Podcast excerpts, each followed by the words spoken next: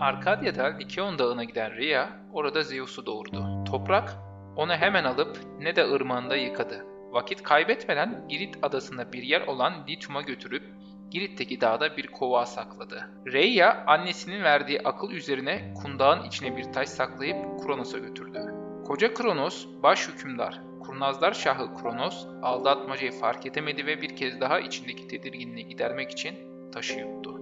Mağarada saklanan çocuk tanrı diş budak nimflerinden Adrestia ile Io'ya emanet edildi. Bunlar Melesius ve Ameltia'nın kızlarıydı.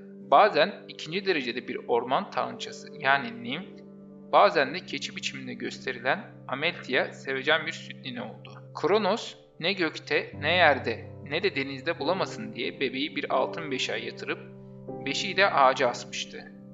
Zeus oynarken keçinin bir boynuzunu kırdı ve o boynuzdan bir gün sevilen yiyecek ve içeceklerin çıkacağına, yani bugün bereket boynuzu, kornikopya diye anılan nesne olacağına söz vererek özür diledi. Keçi öldüğünde de onun pöstekisini alıp kendisine kalkan yaptı. Daha sonra Titanlarla olan dövüşünde bu kalkandan yararlanacaktır.